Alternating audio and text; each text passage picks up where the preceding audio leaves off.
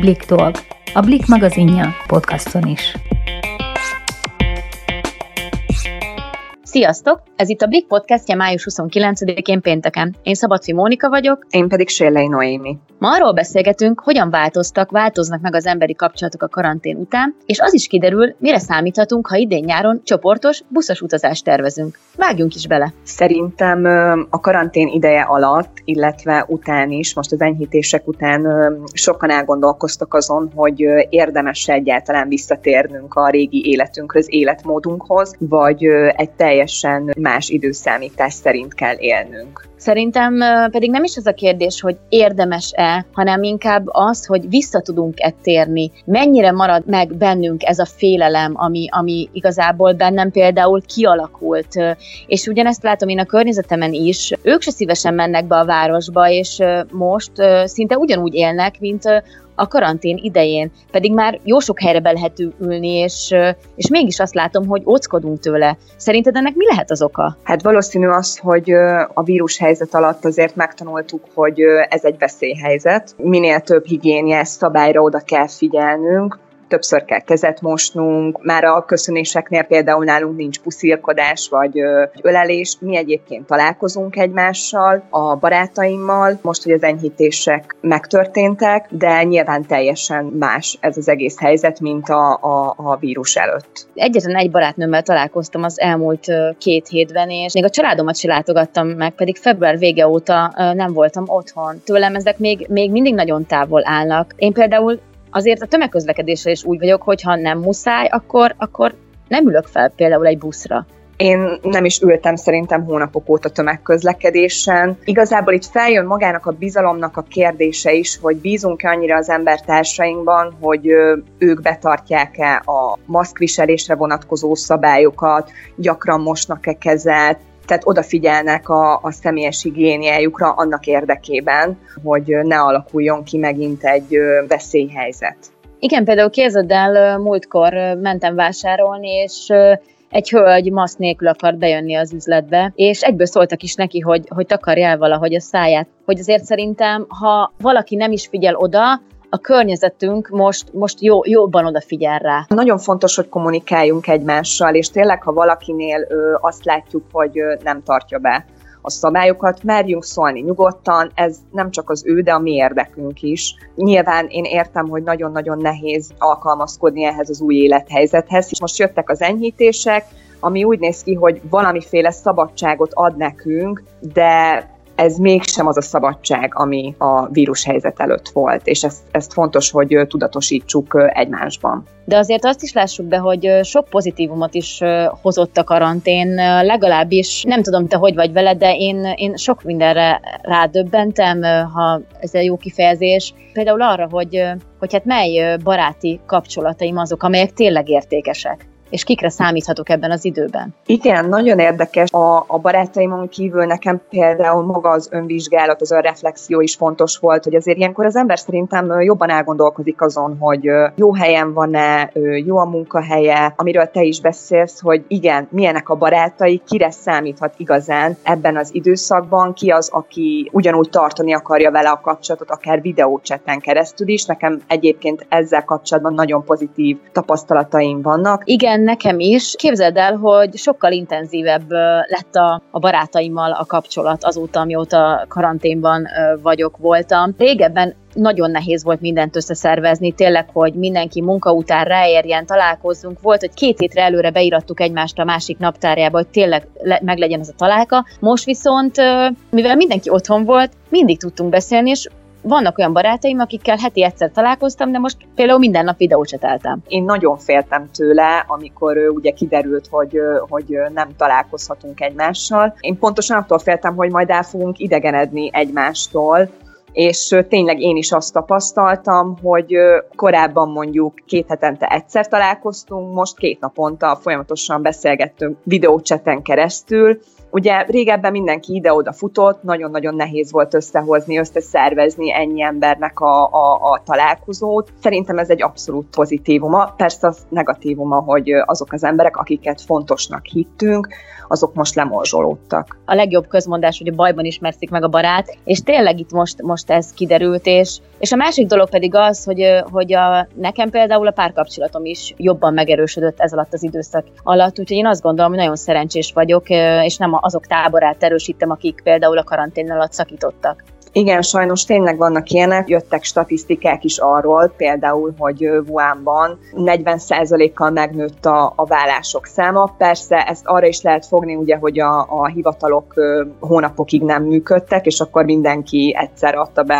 a vállókeresetet, de azért hallottunk már olyan esetekről, hogy az összezártság sajnos előhozta azokat a problémákat, amit a karantén előtt a párok sajnos nem láttak, vagy nem sajnos. Valaki nyert ezzel a helyzettel, és igen, valaki sajnos veszített érzelmi szinten. Mit gondolsz, szerinted mi lesz az utazásokkal? Mennyire vagyunk bátrak, hogy mondjuk elmenjünk utazni? Hát szerintem a nyár első felében most mindenki csak így próbálgatja a szárnyait. Még ugye nem minden úti céllal kapcsolatban vannak, ugye országgal kapcsolatban vannak ugye pontos információk, hogy szükség van-e tesztre, be lehet-e utazni, ha hazajössz, karanténba raknak el. Szóval szerintem most mindenki csak így felméri a lehetőségeket. Külföldre biztosan csak a nyár második felében, vagy szeptemberben fognak utazni az emberek. Én személy szerint idén a külföldi utazásokról úgy döntöttem, hogy lemondok, és inkább a belföldet részesítem előnyben. Külföldi utamat én is lemondtam, az olaszországi nyaralásomat, és bevallom őszintén, nem tudom, hogy mi lesz, viszont tényleg Magyarországon kell körülnézni, szerintem most az a legjobb választás, és hogy mire számíthatunk, ha idén nyáron csoportos buszos utazást tervezünk, és hát, hogy mik lesznek a legnépszerűbb úti célok itthon. Én erről beszélgettem Zsebők Tamással, a Zseppelin Utazási Iroda vezetőjével. Egyre több ország nyitja meg a határait. Mit javasolsz? Merre vegyék azok az irányt, akik nem mondanának le idén se a nyaralásról? Hát nagyon várjuk a napról napra egyre pozitívabb döntéseket és információkat. Épp pár perce olvastam a Magyar Közlönynek a 123. számában, hogy miként kerültek újabb pozitív döntések itt kormányunk részéről az utazásra vonatkozóan. Bizonyára mindannyian figyelemmel kísérjétek a felszabadulás uraink lehetőségét, ezt most egy kicsit csúnya szóval mondtam, de hogy miként tudunk minél hamarabb útra kelni itt a karantén, illetve az elmúlt 3 hónap időszakát követően. A külföldi lehetőségeink is napról napra változnak, így gyakorlatilag közös együttműködés alapján kapott napvilágot, miként utazhatunk Szlovákiába, miként utazhatunk Csehországba, és hát nagyon várjuk ugye a mediterrán irányba való nyitás lehetőségét, legfőképp ugye Horvátország tekintetében, mert hát az érvényben lévő korlátozások, így gondolok itt a karanténra, amivel jelenleg ugye a hazatérést követően ugye sokaknak elbizonytalanítja a döntését. Hogyha te javasolhatnál úti célt, akkor melyek lennének azok külföldön? Véleményem szerint itt a következő 2 hétben sok minden meg fog változni, és elsődlegesen én úgy gondolom, hogy, és ezt fogalmaztuk meg itt kollégáimmal már egy jó ideje, amint ugye a belföldi turizmus elindult május elejével, amint most már a május végével, június elejével ugye a külföldi határok nyílnak és a lehetőségeink adottak.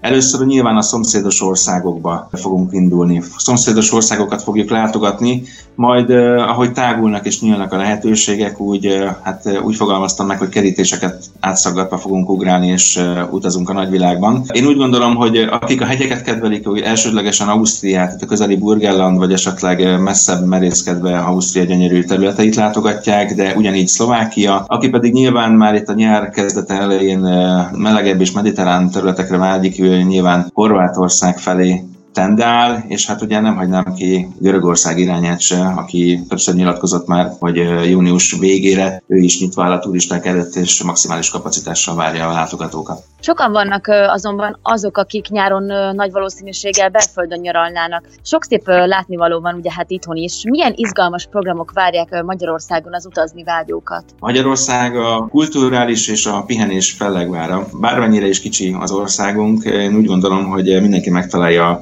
a kedvére valót. És hát itt megint ugye az utazók több szegmensre oszthatók. Ugye van, aki szereti a tóparta pihenést előnyben részesíteni, és most nyilván, hogyha tengerre nincs lehetőség lemenni, akkor a vízparti lehetőségek Magyarországon, amik leginkább szem elé kerülnek. De van az az utazó réteg, aki nagyon szereti a városlátogatásokat összekötni egy fürdő, egy wellness pihenéssel, egy hosszú hétvégével, egy jó szállodában. És vannak, akik vízpart helyett inkább a hegyeket, völgyeket és a kalandokat választják, és nyilván itt is egy jó szállodával, vagy egy alacsonyabb kategóriájú, de egy jó minőségű panzióval egybekötve a hegyekben is számtalan program lehetőség várja a kirándulókat. Az eddigi foglalások alapján tudsz már kiemelni olyan helyeket, utakat, amelyek idén népszerűek a magyarok körében? A Balaton part az, amikor korlátozás volt, akkor is látogatott volt, mindenki elbújt a kis házikójába, mindenki eltűnt, de ott volt lent. Ugyanez volt megfigyelhető a Velencei tó partján is. Lehet most már látogatni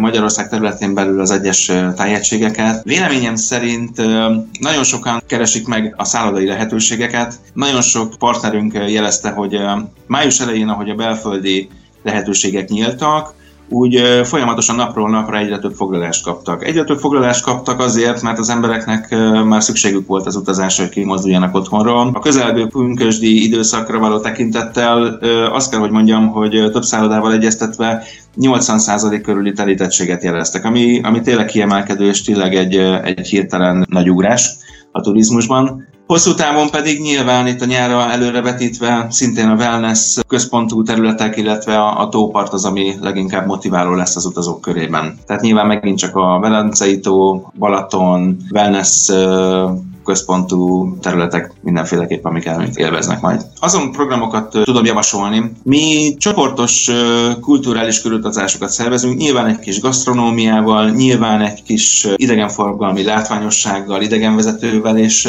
azon utasok, akik esetleg ugyanezt egyénileg is valósítják meg, nyilván nagyon sokaknak nem adatik meg az a lehetőség, hogy autóval menjenek, ezért tudnak menni csoportosan autóbusszal. Na most ezek a tematikus túrák gyakorlatilag most, ami nekünk soron következik, és saját szavamba vágok. Volt nekünk egy Szeged és Ópusztaszer programunk, ami sajnos május végén, most egy héttel ezelőtt valósult volna meg, de az Ópusztaszeri Nemzeti Park, illetve a Feszti körkép zárvatartása miatt ugye nem tudtuk megvalósítani, illetve egy másik programpontunk lett volna a Szeged napja ünnepségsorozat, ami szintén elmaradt. Ezt a szegedi programunkat Ópusztaszerrel összekötve át fogjuk helyezni majd egy augusztus-szeptemberi időszakra, ahol majd lehet, hogy egy szegedi másik eseménnyel, egy bortér, egy boros gasztronómiai programmal fűszerezve fogjuk kialakítani.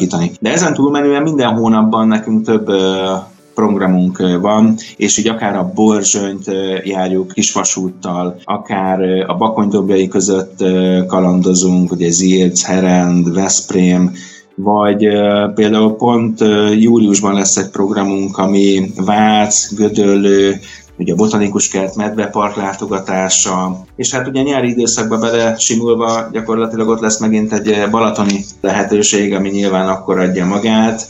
Nagyon reménykedünk benne, hogy a debreceni virágkarnevál miként lesz megtartva, vagy miként nem, ugye elsőleges információk alapján nem, de hát ugye nagy hagyományokra való tekintettel, hát ha ez is alakul. És hát vannak kicsit hosszabb, nagyobb lélegzetvételű belföldi programjaink, itt Pécs környéke, ugye Mecsek, számtalan tartalmat ígér ugye a látogatónak. Mátrában kalandozunk, lesz egy új programunk Miskolc környékén, és hát, hogy zárjam a sort, ősszel van egy irodalmi nagyjaink nyomán egy Zemplén nyírség programunk, ami szintén egy kétnapos, és ugye végig csak belföldről beszéltem, és a teljesség igénye nélkül gyakorlatilag nem is említettem minden programunkat, tehát számtalan programunk van. Említetted, hogy van lehetőség csoportos buszos utakra befizetni. A mostani helyzetben mennyire biztonságos egy ilyen kirándulás?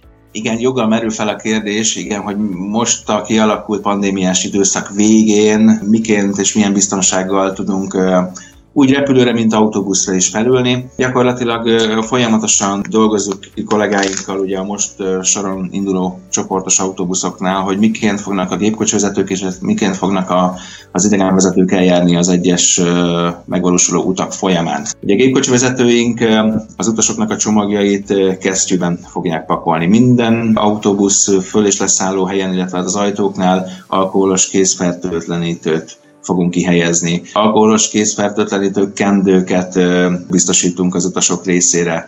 Minden egyes megállás alkalmával a gépkocsivezetők szintén ilyen alkoholos tisztító kendővel végig fogják törölgetni az autóbuszoknak a kapaszkodóit, a lefölszállító helyeknek a kapaszkodóit. Most az első időszakban, itt a júniusban biztos a szájmaszk, a száj és az orrot eltakaró maszk az kötelező érvénnyel lesz használatos az autóbuszainkon. Ami még nagyon fontos, beszereztünk ózongenerátorokat, légtisztító berendezéseket. Ezeket az ózongenerátorokat gyakorlatilag az este folyamán, ugye rövidebb programok esetében a telephelyünkön tudjuk az autóbuszban beindítani, és teljes hermetikusan lezárva az autóbuszt, a belső teret teljes mértékben semlegesíteni, ezzel is védve utasaink biztonságát. Próbáljuk megoldani, még ott keressük a pontos eszközt, hogy mi lenne a legmegfelelőbb, ami elfér az autóbuszon a menet közbeni levegőtisztítás megoldására. De ezek a főbb intézkedések. És még egy, ami fontos, ugye, mikor még akár egy 20-30 fős kisebb létszámú csoportról is beszélünk, ugye az egyes városnézések során az idegenvezető köré gyűlve, hogy ezt annyira ne tömörüljünk és biztonságos távolságot tudjunk tartani. Irodánk évek óta talán elsőként vezette be az audio guide rendszert, amelyekkel a programjainkat megvalósítjuk. Ezen headset rendszerekkel gyakorlatilag az idegenvezető mindenkinek a fülében lévő készülékeken keresztül tudja elmondani az információt, miközben ugye szabadon tudjuk fényképezni az adott objektumot, ahol éppen tartózkodunk, és közben halljuk az idegenvezetőnek a beszédét, tehát ez is egy biztonságot erősítő lehetőségünk. Köszönöm a hasznos információkat és a beszélgetést. Köszönöm én is a felkeresést, és mindenkit várunk szeretettel. Utazunk minél hamarabb, mert utazás és élmény mindenféleképp szükséges és vele járója az életnek. Köszönjük, hogy a Blick podcastjét hallgattátok, legközelebb szerdán találkozunk, mindenkinek kellemes kikapcsolódást kívánunk a pünkösdi hosszú hétvégére. Sziasztok! Sziasztok!